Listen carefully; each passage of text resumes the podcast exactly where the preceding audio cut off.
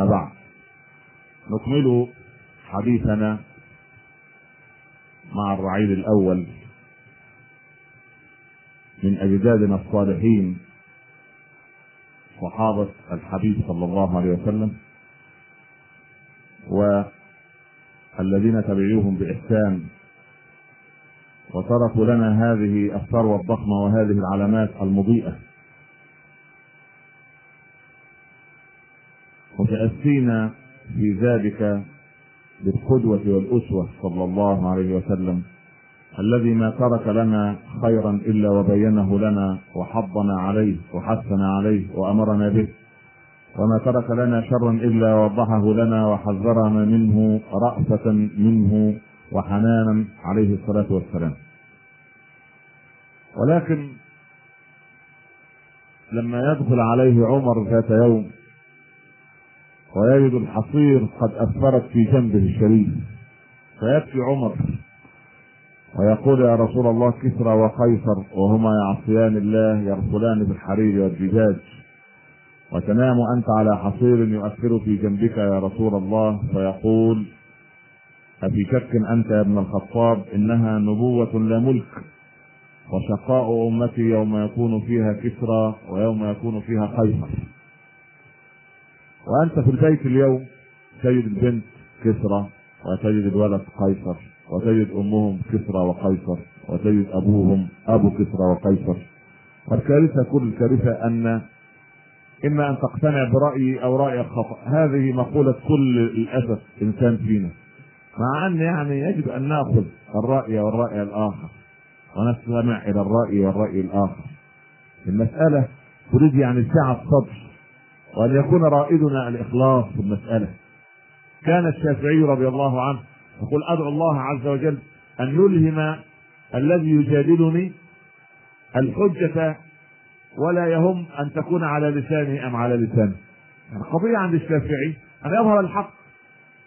هذا الحق سواء يعني على لسانه هو أو على لسان من يعني يناقشه أو له الحجة بالحجة لا يهم الشافعي هذا هم الوصول إلى الحقيقة. لكننا وللأسف الشديد أحاول بأي وسيلة أن أقنع من أمامي بفكرتي وبرأيي. وآتي ربما بأدلة غير شرعية للأسف لكي أثبت ما أقول. فإذا لم يقتنع الطرف الآخر حدثت بينه وبينه قطيعة. ما هكذا كان المسلمون أخي كانوا على قلب رجل واحد. نعم. كانوا يختلفون. ولكن هذا الخلاف يبطين أحبة الله سبحانه وتعالى. نعم. لماذا نركز على هذا الأمر؟ لأن إحنا أخذنا من الرعيل الأول كيف اختلفوا. كيف عاش بعضهم مع بعض. لكن الذي يختلف ويقاطع هذا إنسان قليل الفقه قليل البضاعة في في في علمه.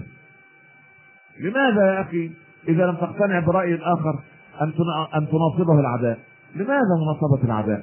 يا أخي أولى بمناصبة العداء أن تناصب العداء للشيطان تناصب العداء لبني صهيون تناصب العداء لكل من يحارب الإسلام. لكن أخوك المسلم لكن أخاك المسلم الذي جاء إلى المسجد يصلي معك ويتبث شكواك وعندما تلتزم وتحضن تشعر براحة نفسية أنت بعيد عن أهلك بعيد عن بلدك بعيد عن وطنك لكن أن تستوطن بيت الله وأن تشعر أنت في بيت الله عزيز حتى قال إمامنا الحسن البصري لك في المسجد سبع فوائد. مش فائدة واحدة.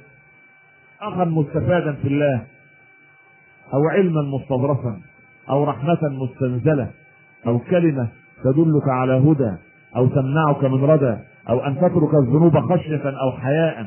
سبع فوائد لك في بيت الله. هذه فوائد كبيرة. أخ مستفاد في الله لا تعرف الأخوة الصادقة إلا في المسجد. كما تعلمون وتحفظون الصحابي يضع التمرة في فم أخيه فيجد حلاوتها في فمه. هو لكن كثرة جدلنا وكثرة مناقشاتنا في تفاسف الأمور يضعف الإيمان. يجعل الإيمان يتبخر. يجعل الإيمان يعني يعني لا يتغلغل في القلب لا يتمكن في القلب. يخبو يضعف. الأخوة أعظم شيء أن تشعر الأخوة في الدين أقوى من الأخوة في النسب. الأخوة في الدين أقوى من أخوة النسب. لأن أخاك الذي من أبيك وأمك مفروض عليك يعني نشأت فوجدت آه، لك أخ. لكن أخاك الذي اكتسبته في بيت الله واكتسبته بعد ما عرفت طريق الله سبحانه وتعالى هذا هو الأخ الذي لا يفرط فيه. هكذا كان الصحابة وكانت تعاملاتهم. يا أخي إن رأيت من أخيك عيبا أستره. أستر أخاك. يعني قلت قبل صلاة المغرب تخيروا لنطفكم فإن العرق دساس. أنت إن تزوجت بأوروبية ثم أسلمت فبشراك ثم بشراك ثم بشراك. لا يقول لك قائل إن لا لا لا لا دخلها كافر وعمها ابدا. كان النبي صلى الله عليه وسلم يقول يدخل عليكم عكرمة ابن أبي جهل. لا تسبوا أباه فإن هذا يؤذي الحي ولا يصل الميت. يعني الرسول لم لم يأذن للصحابة أن يشتموا أبا جهل أمام عكرمة ابنه. عن أبو جهل يعني فرعون الأم هنا كيف التخلص من محمد؟ آه يعني نحبسه. ولا بنو عبد مناف يأتوا ليفكوا أسره. طيب آه، نقتله. أيوه وهل يتركوكم؟ طب ننسيه من الأرض. فلا يروح ينتشر أمره ده لسانه حلو وخلي الناس تتألب عليكم. فقال عمرو بن هشام اخفضوا أصواتكم كي لا يسمع رب محمد. رب محمد بيخبر كل حاجة تحصل. هو تفكر في هو ما حدش عنده صوت فلما نزلت الآية وإن يكاد الذين كفروا ليثبتوك أو يقتلوك أو يخرجوك ويمكرون ويمكر الله والله خير الماكرين. فقلب عمرو بن هشام كفا بكف قال آه لقد سمع رب محمد. خساره البلاغ وصله. ها؟ فسماه الرسول أبا جهل. هذا يعني ورغم ذلك رغم ما صنع أبو جهل مع الرسول الرسول يأبى أن يسب أمام ابنه عكرمة رضي الله عنه.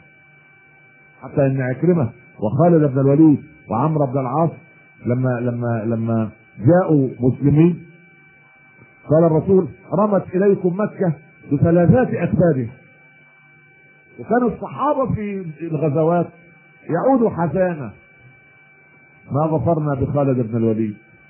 ما قتلنا أبا سفيان بن حرب. ما ما ظفرنا بعكرمه بن أبي جهل. ما استطعنا أن نقتل عمرو بن العاص. الرسول يكتشف لأن الإنسان من عايز عجلة. العجلة في الأمر لا تأتي بخير. العجلة لا تكون مستحبة إلا في أمور محددة حددها الشرع. أن تتعجل في التوبة من الذنب في سداد الدين. في تزويج الذكر في عمل الخير في إقامة الصلاة إذا قال المؤذن حي على الصلاة حي على الفلاح في إنجاز عملك. هذه عجلة مستحبة. العجلة في مرضاة الله ما أعجلك عن قومك يا موسى. قال وعجبت إليك قالهم أولئك على أثري وعجبت إليك ربي لترضى. ففي مرضاة الله لأن حتى في في في, في السير في في في, في جنبات الأرض للمعيشة سيروا في الأرض. امشوا في مناكبها لكن في المغفرة وفي التوبة وسارعوا إلى مغفرة من ربكم وسابقوا إلى مغفرة. الله إحنا في السباق. أوه. سبحان الله. تعالى كده يقول في تذكرة طيران إلى مثلا اليمن ولا مصر ولا 500 كيلو. طوابير في محاضرة في المسجد يا سيدي الحلال بين الحرام بين. يا ما سمعنا عم إحنا فاضيين. ده المشايخ فاضيين يا ده, ده, ده بيكلمونا من برج عادي. كل واحد عارف الصح والغلط. أنا في قلبي إيمان لو توزع على مسلم النمسا لدخلوا الجنة. يا الدرجة دي. آمن للدرجة دي يا أخي. منين يعني إن شاء الله جبت الأمن ده؟ ها؟ الله يعني أنت يعني أكثر إيمانا من أبي بكر لو كانت إحدى قدمي داخل الجنة وأخرى خارجها. يا خبر ما أمنت مكر الله؟ أنت أقوى من عمر؟ فنادى مناد كل الناس في الجنة إلا واحد لخشيت أن أكون أنا هذا واحد أبو ذر رضي الله عنه وددت أن أكون كبشا املح يذبحني أهلي ثم يحتسم مرقتي. وسريت أبو بكر يدخل الحديقه يجد عصفور يغرد. قل ليتني مثلك أيها العصفور. تمرح وتأكل وتشرب ولا حساب عليك ولا عقاب. ربنا لما يحشر الوحوش والطيور يوم القيامة إذا الوحوش حشرت إن كان حد ظلم وحش أو طيش أو عذبه أخذ من من ثواب هذا هذا الذي عذب. ثم يقول الله للوحوش والطيور كوني ترابا. يقول الكافر ساعتها يا ليتني كنت ترابا الكافر ساعتها يعني مثلا راجل يلسن ولا ولا بوتن ولا لو مات على هذا لك يا ريتني كنت حمار يا ريت كنت جاموس يا ريت كنت خروف. بس ما ينفعش. ولا تساعة من دم. لا, لا يعني لا يصلح هذا الندم. ما ينفعش. حرام. يعني يوم تقوم الساعة يقسم المجرمون ما لبثوا غير ساعة. والقانون في الدنيا موجود. وضعه رب العباد في سورة المطففين إن الذين أجرموا كانوا من الذين آمنوا يضحكون وإذا مروا بهم يتغامزون. وإذا انقلبوا إلى أهلهم انقلبوا فكين سخرية. آه. أبو لحية وصل المحجبة جت. أيا بتوع ربنا وصل بتوع الجامع يا سيدي. انت عايز إيه طيب؟ طب بتوع البار وصل أهلا وسهلا. يعني يعمل لهم إيه؟ هذه السخرية وهذا الاستهزاء بأهل الله يعني لا تيأس لا تيأس لست أشرف ولا أفضل عند الله من, من, من, من المقام السامي لرسول الله صلى الله عليه وسلم ولا من الصحابة الغر ولا من رسل الله جميعا وأنبياء الذين فخر الناس منهم جميعا. إخوة الإسلام القضية كل القضية يجب أن نتعايش مع تاريخ الرعيل الأول. ثم نطبق ذلك في حياتنا وأنتم هنا يعني يجب أن تراعوا مسألة هامة نحن نفخر بكم في بلاد الإسلام أن لنا إخوة مسلمين ملتزمين بدين الله في ارض في أرض الغربة. لا أريد أن أقول يا أخي أرض الكفر. من الكافر؟ الكافر هو الذي وصلته صورة صحيحة سليمة عن الإسلام قولا وعملا ورفض وأبى أن يدخل الإسلام. هذا كافر أما أن يصل هذا الرجل الذي هو أمين في عمله مجتهد حافظ على المواعيد لا يغتاب انسان ولا ينم في حق أحد وصلت الصورة مشوشة وجد أصحاب المسجد يعني يتصارعون من أجل ان ان أن لتفاهات وتفاسف الأمور. وتصل الصورة مشوهه عن الإسلام. يا أخي يتعلق برقبتنا يوم القيامة. لما لم توضح لي الاسلام لما لم تبين لي الإسلام؟ يا أخي ده رجل بستاني بسيط. في إحدى متنزهات مصر وإحنا رايحين الناس جايين. راجل كبير السن جالي قال إخوة من الموردين يا اخوانا حد يوصل للأخ ده؟ لنا مدة نعدي عليه ونسلم عليه ولا بيجي يصلي معانا ولا غيره. حد يروح له؟ اثنين من الإخوة تطوعوا. إيه يا عم؟ فما يجيش يصلي معانا ليه؟ ما يعرفش يصلي تعالى بس تعالى إن شاء الله صلي زي إحنا بنصلي المهم الراجل يومين ثلاثة أسبوع اثنين لقيت ماسك إيدي. يا سيدنا الشيخ؟ نعم الآن الراجل الجناين اللي كان تعدوا عليا وتسلموا عليا وكان وكان دمكم تقيل قوي على قلبي. يعني أنا كان كده. أول ما كنت عايز أرد عليكم السلام. حتى وأنا الحمد لله بحبكم دلوقتي في الله. بس في نقطة. أنا لو مت قبل أن آتي معكم إلى المسجد لشكوتكم يوم القيامة إلى الله سبحانه وتعالى. كم مثل هذا الرجل؟ كم؟ قد يسكون الرجل الأوروبي والمرأة الأوروبية وأنتم تحيون بينهم ولا تعلمون ولا تعرفون عن الإسلام شيء. قصصت لكم من قبل عن عن الرجل الأخ الكريم إمام مسجد باريس والولد الصغير الذي دخل يريد أن يسلم لأن في حد مسلم عندكم في العيلة قال له لا. في حد معاك قال له أو أمي هات أمك نعم دخلت أمك أم. ابنك عايز يدخل الإسلام نعم. وانت مسلمة؟ لا. لا على الإسلام أبدا. الله اشمعنى يعني خير جارتي مغربية مسلمة لها ولدين في الجامعة وهم رايحين الصبح يقبلوا يد أمهم. أنا عايز لما اكبر الولد يدخل في الدين اللي فيه تقبيل أيدي الأم ده. فعل بسيط فعل بسيط من شاب مسلم مع أمه أضاف للإسلام. عنصر.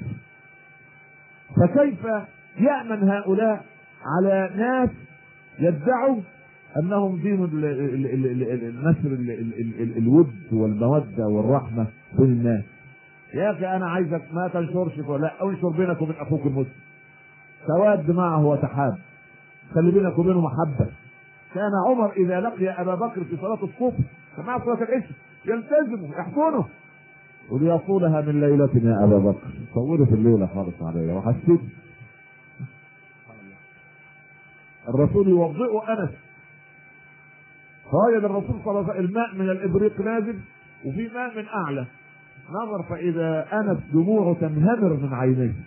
ما لك يا أنيس؟ كان يدلعه إيه يا أنيس خير. تذكرت أنت توحشني من صلاة العشاء إلى صلاة الصبح. فكيف إذا حان الأجل وكنت أنت في أعلى عليين وأنا لا أدري أين أكون. هو برضه أنس نبيه يعني عايز ياخد إشارة خضراء ها؟ فينزل جبريل مادحا أنس وأمثال أنس وأولئك مع الذين أنعم الله عليهم من النبيين والصديقين والشهداء والصالحين. وحسن أولئك رفيقا. إخوة الإسلام ربما أكون قد أصلت عليكم ولكن يعني من باب التواصل بالحق والتواصل بالصبر لكي نفتح باب الأسئلة. جزيتم عني خير جزاء في حسن استماعكم وبارك فيكم جميعا ولا تنسونا من صالح دعائكم. وبارك الله في من يسر أمر هذه المحاضرة وأمر هذا اللقاء وبارك فيكم جميعا وفي أبنائكم وفي أولادكم وفرضت عنكم شياطين الإنس والجن. وشكر الله لكم. والسلام عليكم ورحمة الله وبركاته.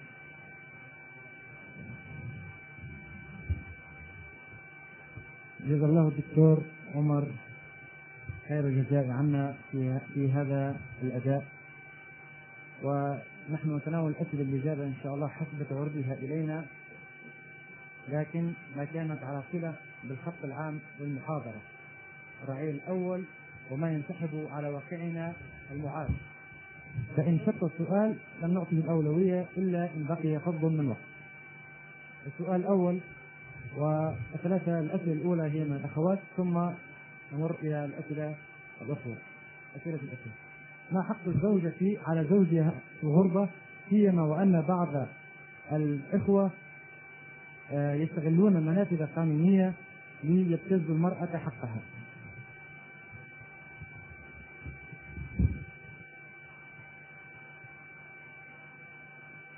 أصعب ما يواجه العبد يوم القيامة هي مسألة الحقوق. أنت لك حقوق على زوجتك ولزوجك أيضا وزوجك قال للمرأة وللرجل يعني أو لزوجتك أيضا حق وحقوق. والبيوت لا يجب أن تتعامل بالعدل. يجب أن تتعامل البيوت بالفضل.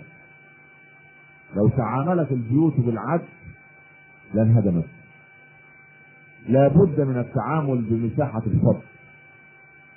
أنت تعفو عن زوجتك في بعض من عيوبها وهي تعفو عنك في بعض من عيوبك. وأنا أتخيل تخيل صغير. هل جدلا أن ال- الإخوة وزعوا ريقات عليكم كده؟ والأخوات برضه؟ ودخلتم كده إلى الدول ال- التي تحيون فيها انتخابات حرة وراء الفكر وأجبت عن سؤال لو عادت بك الحياة مرة أخرى هل تتزوج فلانه هذه مرة أخرى؟ والسؤال أيضا للزوجة هل تتزوجي فلان مرة أخرى؟ طبعا الإجابة معروفة أنا عارفها كويس لكن المسلم له إجابة يقول والله يا سيدنا الشيخ ما كان يتحمل لا ولا تكسيرة وشي ولا عصبيتي إلا هذه المرأة الصبور. والمرأة الصالحة سوف تقول ذلك. المرأة الصالحة سوف تقول ذلك. والله ما يتح- يتحمل الغباء بتاعي ولا رزالة أهلي على عليه إلا الرجل الغلبان يعني يعني يعني مهيب الجناح ده سبحان الله هكذا تكون إجابة المسلم والمسلم لكن يا أخي المرأة لها حقوق سواء في الغربة وفي غير الغربة كان النبي صلى الله عليه وسلم كالصبي في أهله. الصبي في أهله. يمزق معهن اللحم يخطف نعله يرقع ثوبه وكان في مهنة أهله. ويعني دخل مرة في زيارة فاطمة ابنته. فرأى فاطمة وعلي في يوم شديد الحرارة وفاطمة في الأشهر الأخيرة من الحمل سطحا مع علي في الرحم فوجد العرق يتصبب من ابنته فحن ورق له وقال يا علي أتأذن لي أن آخذ نوبة فاطمة؟ يا أخي ده أدب من رسول الله صلى الله عليه وسلم. تخيل أنت جوزت بنتك ودخلت البيت إذا بتعمل عمل شاق. هتستأذن من صاحب البيت ولا تاخدها معاك وتمشي؟ هتأذن يا علي لأن البيت صاح كلنا نستأذن. أخ كريم في أحد المدن الألمانية اللي بعت سؤال من شهر كده يقول لي أنا زوجتي سابت البيت من ستة أشهر بس أنا مش عارف راحت فين إيه رأيك أطلقها ولا ما أطلقهاش؟ هو فين السؤال؟ ربنا يهدي الحال. هو بعد ستة أشهر بيفكر. نسأل الله السلام يا علي أتأذن لي أن آخذ نظر قال له صبر جلس الرسول يعمل مكان ابنته فاطمه مش تسكت تسيب الحاجة لا. تغيظ مين؟ زوجها علي. يا علي نعم. أنا أحب إلى رسول الله منك. سيدنا علي عايز يصحح المفاهيم وعايز يتثبت وعايز يطمئن. أحقا يا رسول الله هي أحب إلي منك إليك مني. بالله عليك لو جيت بنتك سألك السؤال ده. أنا متخيل إجابتك صحيح يا عم أنت بتحبني. بتحبها بتحب بنتك أكثر مني. ولا أنا أحبك وأحب أهلك وأحب اللي خلفوك. فده أقل ده إذا كان حماس مؤدب. وإذا كان في أدب يعني. تخيل ماذا كانت إجابة رسول الله. يا علي حقا إنها أحب إلي منك ولكنك أقرب إلى قلبي منها. لا يعرف أن يقول هذا الكلام إلا رسول الله. آه. فبالله عليك لما علي يسمع من حنان الكلمتين دول يحط بنته في عينيها ولا لا؟ حتى كان علي يغار على فاطمة حتى من السواك. سواك.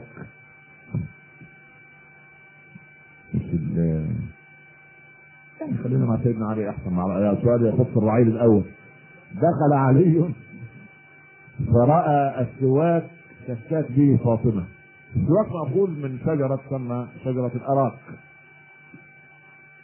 فقال مخاطبا السواك أتغيب يا عود الأراك بثغرها ما خفت يا عود الأراك أراك؟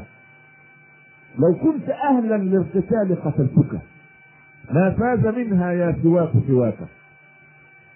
محدش حط يعني لمس هذه الكيان العظيم ده إلا أنت يا سواك. يلا بقى أمر إلى الله لأن الظلمه سبحان الله. فبالله عليك لما يغار الرجل على زوجته غير حميدة تشعر المرأة يعني أنها يعني أسيرة عند زوجها. فالمرأة خلي بالك من النقطة. وأنا اهمس في أذنك أنا عارف إن الكلام ده واصل لاخواتنا لكن أنا اهمس في أذنك أنت. لا تذكر أمام امرأة أمام زوجتك اسم امرأة حتى ولو كانت أمك. دي طبيعه يا أخي.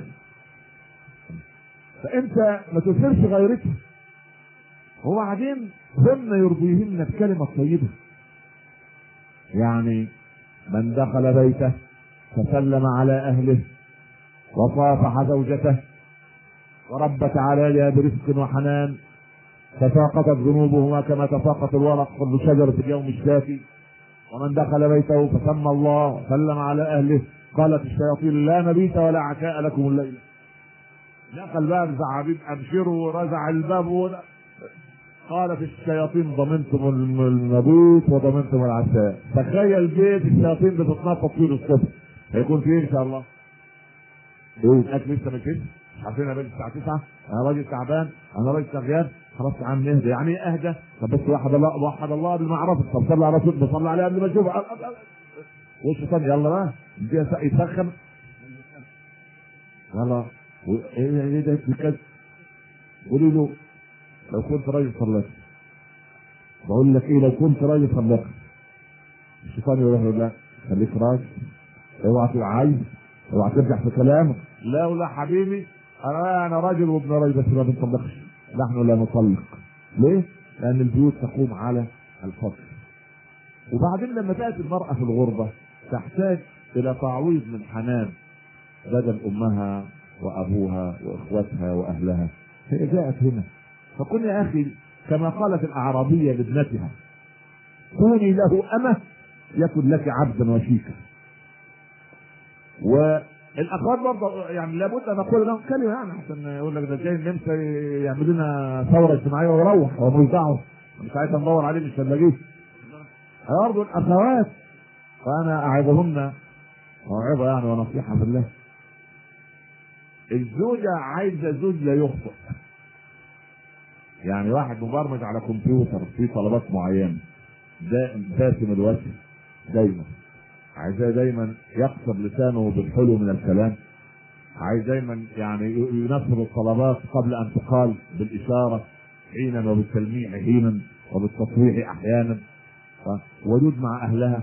تقاطع أهله ما يهمش ولا يفعل هي عايزة واحد كده إيه؟ مبرمج. لا. يعني بالله عليك. انظر إلى أمنا خديجة. الرسول يتركها سنوات طويلة. كل ما شهر رمضان يخرج قبل البعثة يروح في الغار ويتعبد. يجي في اليوم بتاع نزول الوحي. زملوني دثروني امرأة حصيفة. مهذبة. مع زوجها على الدهر وليست مع الدهر على زوجها. أول ما جه يعني طيبة الخاطر لا تخف إنك لا تحمل الكلة وتعين على نواب الدار وخليته عم لو زوجة من إياهم بقى. يا عم في حد يروح في الجبل يقعد لوحده شهر ويسيب أهل بيته. وبعدين عايز تقول لي دمروني دستروني لحاجة دي في شيء يعني. خالص لم يحدث لأنها خديجة. هل تعلمت نساؤنا من خديجة؟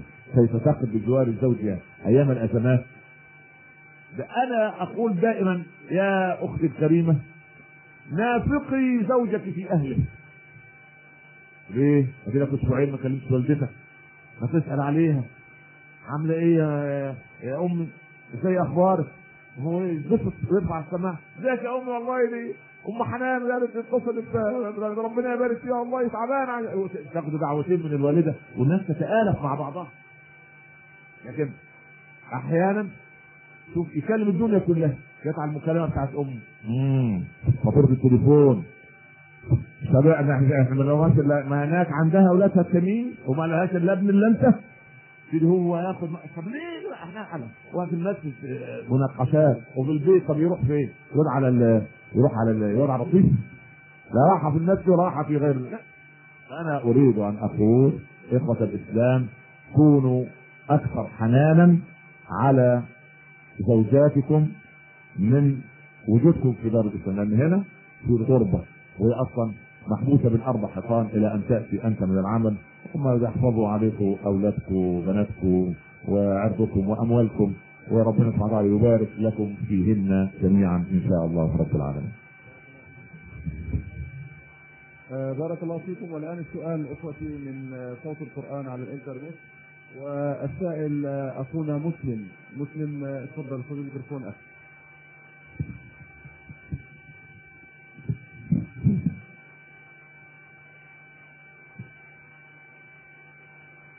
أخو مسلم آه، السؤال عندك أو أخونا آه، أبو حافظ. أخو أحمد إن شاء الله طبعا أنت يعني أشرت على سؤال السؤال بعد أخونا مسلم إن شاء الله أنا لأنه في فضيلة اساله سؤالين. إن شاء الله يعني الدكتور يجيبنا عنهما. تفضل أخي مسلم.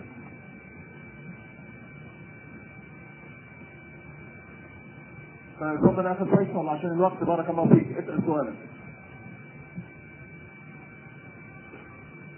آه، تسأل الأخت الفاضلة آه، وتقول هل للزوج أن يمنع زوجته أن تصل رحمها وتزور أمها وأباها وكان ظالما الزوج يعني. هذا هو السؤال. والسؤال الثاني هل للمرأة أن تمنع هل للمرأة أن تصف لابنها الذي يريد أن يتزوج من فتاة؟ هل له أن يصفها يعني يصف شكلها شعرها هل يحق لها ذلك؟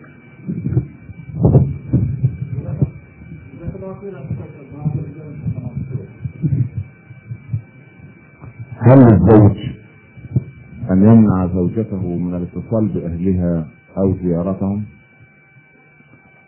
أهل العلم لو كان أهل الزوجة في نفس المدينة وجب عليك أن تترك زوجتك لتزور أهلها مرة كل جمعة زيارة أسبوعية إذا كانت في نفس المدينة إذا كانوا في بلد آخر لا تستطيع فلا تمنعها يا أخي من الاتصال حتى لا تكون مقطعا للرحم. فإذا منعها وحدث أن يعني آه، هتحدث مشكلة كبيرة تهدد البيت بال- بالهد وبالانفصال فالامر لله لل- للزوجة أن تشكو أمرها إلى الله سبحانه وتعالى ويصير هذا الزوج مقطعا للرحم آثما ظالما إلا إذا كان بيته يدخل عليه ضعف في الدين وعدم التزام إذا واصلت الزوجة الاتصال بأهلها. ولكن ولكن على المسلم أن يترك زوجته أن تسأل عن أهلها حتى وإن كانوا مشركين. وهكذا قال النبي صلى الله عليه وسلم أفأصل أمي وهي مشركة يا رسول الله؟ قال صلي أمك. إيه الحنان بتاع سيدنا رسول الله ده؟ يا أخي لأمها. صحيح ربنا هدى البنت ودخلت في الإسلام. طب أمها لم يهديها الله بعد ولم تهتدي بالإسلام بعد. فلا نمنعها من, من, من هذا الإصرار طالما أيقنا أن زوجتنا آه، في البيت متثبتة من دينها ومن إسلامها. هذا هو السؤال الأول. السؤال الثاني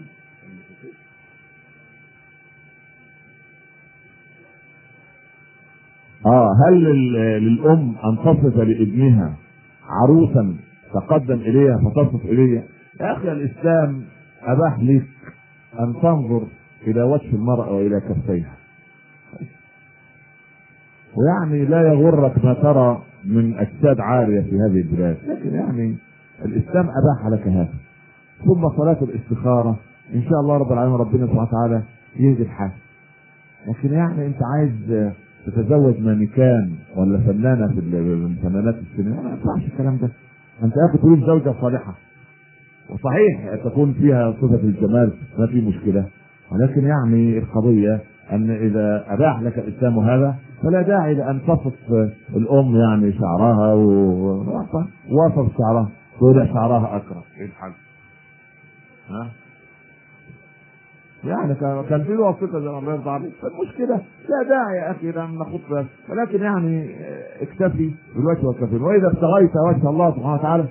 يعني النعمان بن ثابت الراجل قال له عمياء وبكماء وصماء وتوكل على الله وطلعت أجمل الجميلات وانجبت لنا أبا حنيفة. فتوكل على الله يا شيخ. لا إله إلا الله. إن شاء الله بإذن يعني يعني الله لا يدلس عليك إن شاء الله رب العالمين. حتى لا يبقى سؤال في حور الطين نأتي بسؤال من حور العين ما مشروعية العمليات الإجهادية في فلسطين؟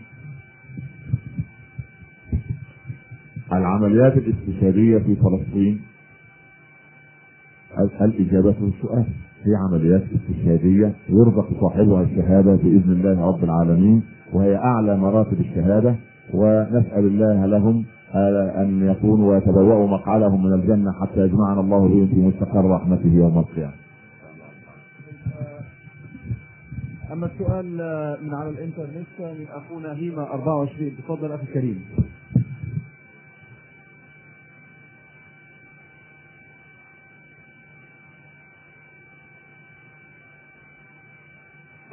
جزاكم الله خيرا أخي ربنا يبارك فيك يا رب. نحن لنا نحدث الله اولا عايزين من حضرتك لو نسالك الشباب المقدمين على الزواج يعني إحنا يعني حضرتك تنصحنا باشياء يعني تكون لنا يعني هدف أو تكون لنا مثلا خطوات نستشير بها ونستمر بها في طريق البحث عن عن. بارك بارك الله فيك أخي. نصيحة بسيطة للشباب الذي يريد أن يتزوج. اولا لا يحجم عن الزواج. يطرق الباب وربنا يفتح الباب. هذا أمر.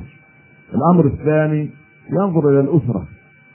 لأن الزوجة التي سوف تتزوجها ليست يعني برتقالة قد سقطت من شجرة وعبرت الطريق لوحدها. لا يعني إن أنت تأخذ شجرة متكاملة وتدخل في كنفها. فانظر إلى الأم. كيف تعامل الأب؟ الأسرة. مشهور عنها الرفق واللين.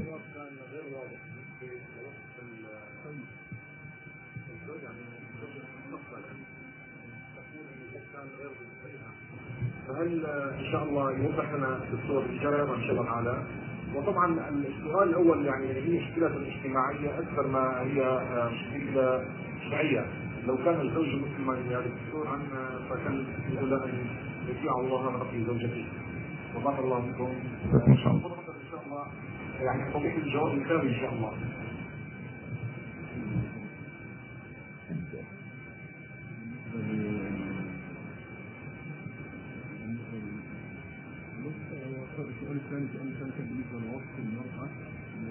إحنا وضحنا آه يعني أجبنا على مسألة وصف المرأة لابنها آه، صفات وأسرار آه، جسد آه، عروس المستقبل يعني أجبنا بما فيه الكفاية إلا إذا كان ال- السائلة أو السائل يعني عايز يعني إجابة خاصة يعني بما في رأي بما في عقله وذهنه يعني لا. أريد أن أقول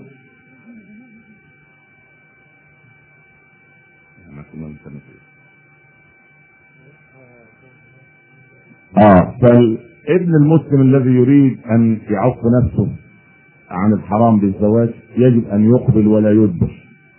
ووضح النبي لنا صلى الله عليه وسلم المعايير تنكح المرأة لأربع. وذكر المال والجمال والحسب ثم ذكر الدين. ولأنه كان يعني بما علمه ربه عليم بالنفس الإنسانية. فأخر مسألة الدين للآخر. لأن الناس أول ما تنظر إلى الزوجة العروس تنظر إلى إيه؟ الشكل الأول. وبعدين لما يكون شكلها جميل وماله لما تكون غنية ما ما, ما, ما وهنا برضه تبقى في- مش مشكلة.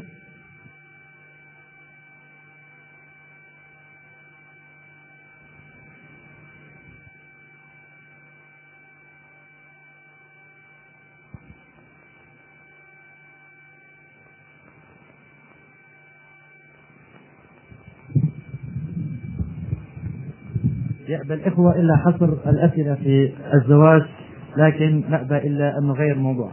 ما هي حدود الإقامة في بلاد الكفر والرسول صلى الله عليه وسلم يقول أنا بريء مما يقيم بين أظهر أظهر الكفار. وأنت لسه مقيم في أرض الكفار ولسه بتسأل. يعني أنت يعني أنت إذا كنت مقيم لغاية النهارده وواخد هذا الحديث يعني عنوانا لك ما الذي يقيمك إلى أن تسألني؟ ارجع للبلاد الأول ومن هناك نتساءل ونتفاهم في الجنوب مع بعض؟ فيعني أريد أن أقول أن آه، هذا هذا الموضوع قتل بحثا. تكلمنا فيه كثيرا. وقلنا أنه ليست هناك فتوى عامة لكل المقيمين في أرض الغربة. وإن رأيت خللا في دينك في أرض الغربة عود إلى بلادك رأيت قوة في دينك ارقى في هذه البلاد. ولكن قرر.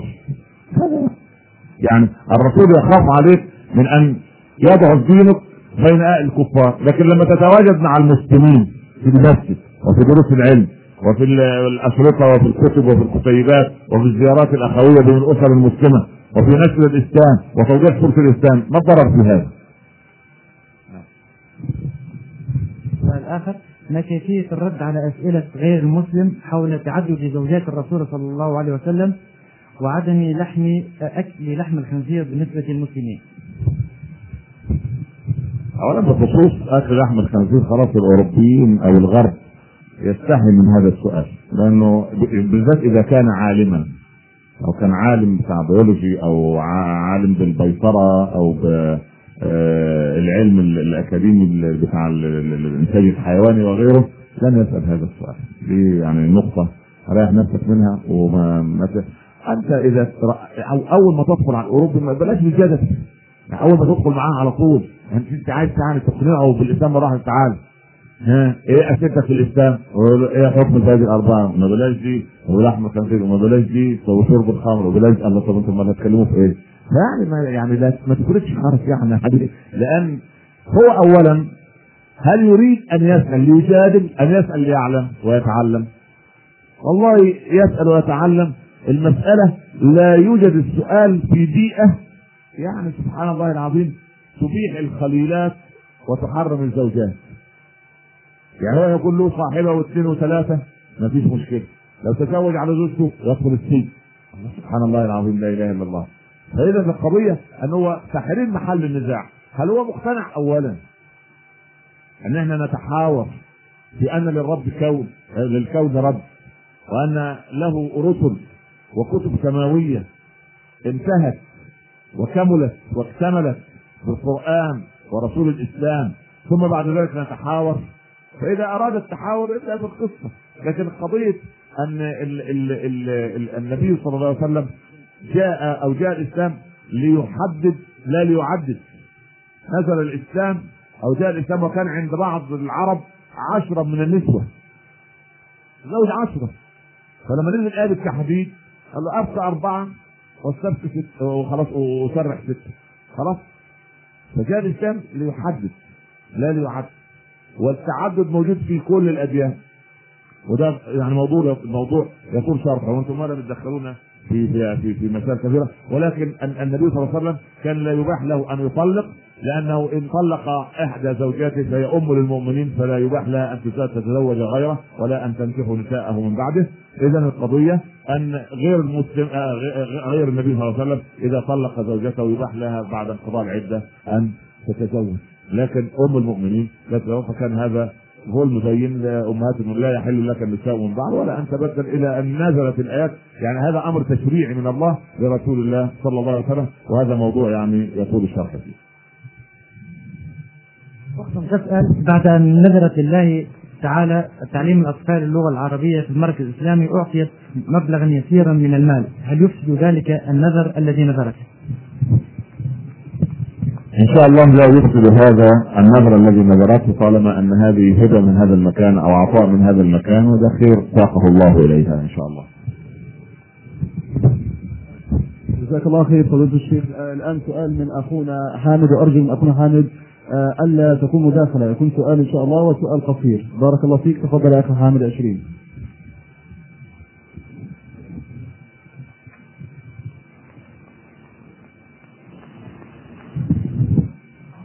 طيب. ال- ال- ضع منك الدور أخونا مسلم. آه، تفضل. آه، معك خمس ثواني. السلام عليكم. كان الوالد يريد أن يتزوج والوالدة لا تريد فماذا أفعل؟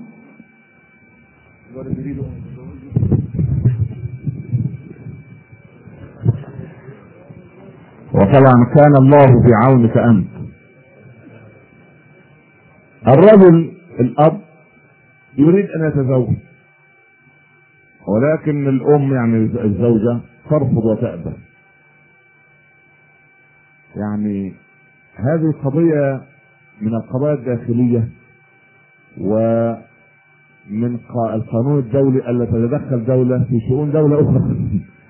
هذا قرار داخلي يعني قضية اقتناع لما يريد الزوج أن يتزوج يعني مثل يعني ليس تحديدا يعني ولكن لابد أن تحل المشكلة وتوضع على مائدة البحث يعني بين ال ال هذا الابن الصالح وهذا الأب وهذه الأم ويتفاوضوا في المسألة ويصلوا بالأمر إلى بر الأمان.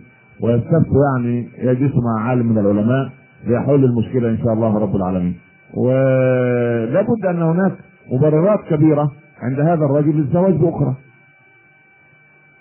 ولكن كثير من أخواتنا يشكبن آية التعدد ويظن يظن أن يعني الآية دي لم تنزل آه، بشأنهن يعني. فبيزعلوا. وبعض العلماء بيطبطبوا عليهم شوية كده في الكلام و لكن لا لا لا هو التعدد لأسباب إن كانت مريضة إن كانت لا تحمل إن كانت لا لا لا, لا, لا, لا تنجب إن كانت مش عارف كده. يعني هذه مبررات. لازم لكن لا نستطيع أن نعمم فتية أيضا كل بيت له ظروف كل بيت له يعني حالته التي تستطيع أن تفتي هذا البيت غير هذا البيت فأرجو من الأخ الكريم أن يجد جلسة صفاء مع والدته وأبيه ويحاول أن يحل المشكلة بعد أن يصلي لله ركعتين قضاء حاجة ويشرح صدر ربنا الأب ويشرح صدر الأم بالوصول إلى بالأسرة إلى بر السلام إن شاء الله. آه، سؤال مكتوب إن شاء الله الإخوة يسألون آه، متى إن شاء الله محاضرة المحاضرة غدا في فلاج فورت هل آه، ما فيش محاضرات غدا في فلاج فورت آه، غدا الشيخ مسافر وليس هنالك محاضرات في فلاج فورت آه، طيب ال- الأخ اي اس أو خمسة. تفضل يا أخي بسرعة سؤالك وأيضا لا لا تعملها مداخلة إن شاء الله. سؤال فقط. بارك الله فيك.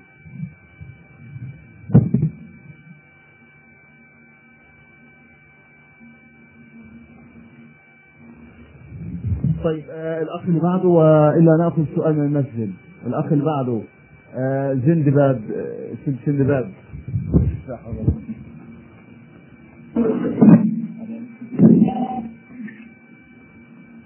السلام عليكم ورحمة الله وبركاته. بسم الله الرحمن الرحيم. الحمد لله رب العالمين والصلاة والسلام على سيد المرسلين. من رحب فضيلة الدكتور عبد الكافي. ونود أن نسأل هذا السؤال. نحن المسلمين بأوروبا. ولكننا نتألم لما يحدث في فلسطين وفي شام والبلقان وغيرها. هذه قضية فلسطين فلها أهمية خاصة لدور وجود المسجد الأقصى بها وهو الأسير منذ سنين؟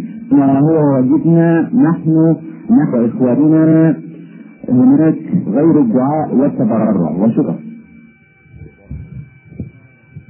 يغير الدعاء والتبرع لإخواننا وأبنائنا وبناتنا في فلسطين أن ننشر ونوضح قضيتهم في المحافل التي نحن فيها والكثير من الشعوب الغربية لا تدرك حقيقة الصراع والاغتصاب الصهيوني لقطعة من أرض الإسلام. فلا بد من توضيح هذه الصورة للرجل الغربي أن هؤلاء أيضا لهم أثر على الرأي العام الموجود في العالم. لأن كثير من الناس هنا لا يدركون حقيقة الأمر. ويظنون أن الفلسطينيين عبارة عن شرذمه من الناس إرهابيين يقتلون الصهاينة المساكين الذين يريدون أن يعيشوا في سلام. فلا بد من توضيح الصورة. توضيح وت- وتبيينها على على وسائل الإعلام كلها بكل ما نستطيع وبكل ما أوتينا من قوة. شيخ الملا عمر قد أعلن نفسه خليفة على المسلمين. هل تجب مبايعته؟ ملا عمر في أفغانستان.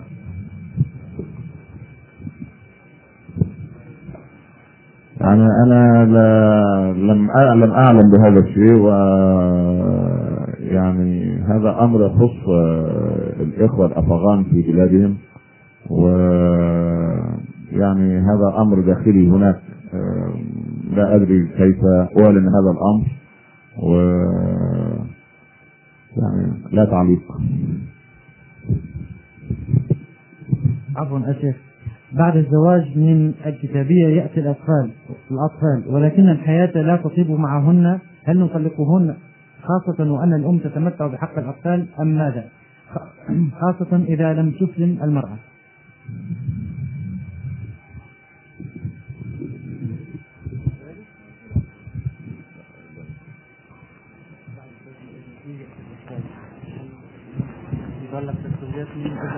يعني هب جدلا أن رجلا جاء برجل غير متخصص في المباني وقال يا يا يا أستاذ ابن لي هذا البيت فبناه. هو لم يكن لا مهندس ولا يعرف الهندسة ولا غيره. بعد أن بنى البيت مال البيت على جانبه. وبعدين ريح وبعدين نام. فيروح المهندس يا باشمهندس نعم. تعال شوف إيه البيت ده. قال لا هو انت جيت بعد البيت منام يجي البيت قبل أن يؤثر. يعني أنت جاي بعد 15 سنة. وتزوجت من إياها. وأنجبت. واكتشفت أن أنت لست ما كنت على الطريق. وزوجتك لم تدخل على الطريق. والثمرة أن الأولاد بقوا مشتتين. فانت تفكر الآن في الانفصال عنها. وبعدين القانون الأوروبي يعطي المرأة حق رعاية الأولاد ويضيع أولادك وتضيع زوجتك وينهدم بيتك. يعني أنت الذي صنعت هذه المشكلة. يعني حط كما يقولون بالمصريين ضع العقدة في المنشار ثم حل. كيف؟ أنت الذي وضعت هذه العقدة. أنت الذي خطوت الخطوة الأولى وهي خطوة غير سليمة. فنتج منها أمر غير سليم. ثم تأتي لتصحح الوضع. يعني صححه وأنت كيف تشاء يعني قضيه يعني الانفصال اولا اولا أنا لا أرى أن الأوروبية أهل كتاب اولا. يعني ده, رأيي الخاص. ليست من أهل الكتاب. الكتاب الذي أعرفه هو الكتاب الذي نزل على موسى والكتاب الذي نزل على عيسى. أما كتاب يقول أن الله ثلاثة أو عيسى ابن الله أو نحن أبناء الله وأحباؤه هذا ليس الكتاب هي ليست من أهل الكتاب. وقال ربنا إن الذين كفروا من أهل الكتاب. فأهل الكتاب إنسانة تؤمن أن الله واحد أن عيسى بشر وليس ابن الله وأن مريم أتت به بمعجزة من الله سبحانه وتعالى وأن محمدا رسول وإن لم تؤمن به وأن القرآن كلام الله وإن لم تؤمن به هذه كتابية تزوجها فورا. وأنا أشك تقريبا أن على ظاهر البسيطة من تؤمن بهذا الإطار الذي قصصته لك. هذه الكتابية التي يباح الزواج منها. أما أنك تأتي بانسانه غير مسلمه وتقترن بها ليكون هذا النتاج يا أخي اجتهد يعني يعني وثابر وصلي قضاء حاجة وقم الليل وتقرب إلى الله بالأعمال الصالحة في الدعاء وفي هدايتها ولما يهديها رب العباد يهتدي البيت كله إن شاء الله رب العالمين. مع السؤال السؤال عفوا قبل الأخير. زوجتي ترفض الحجاب وتصر على الإشارة. حاولت إقناعها لكن دون جدوى. ما العمل؟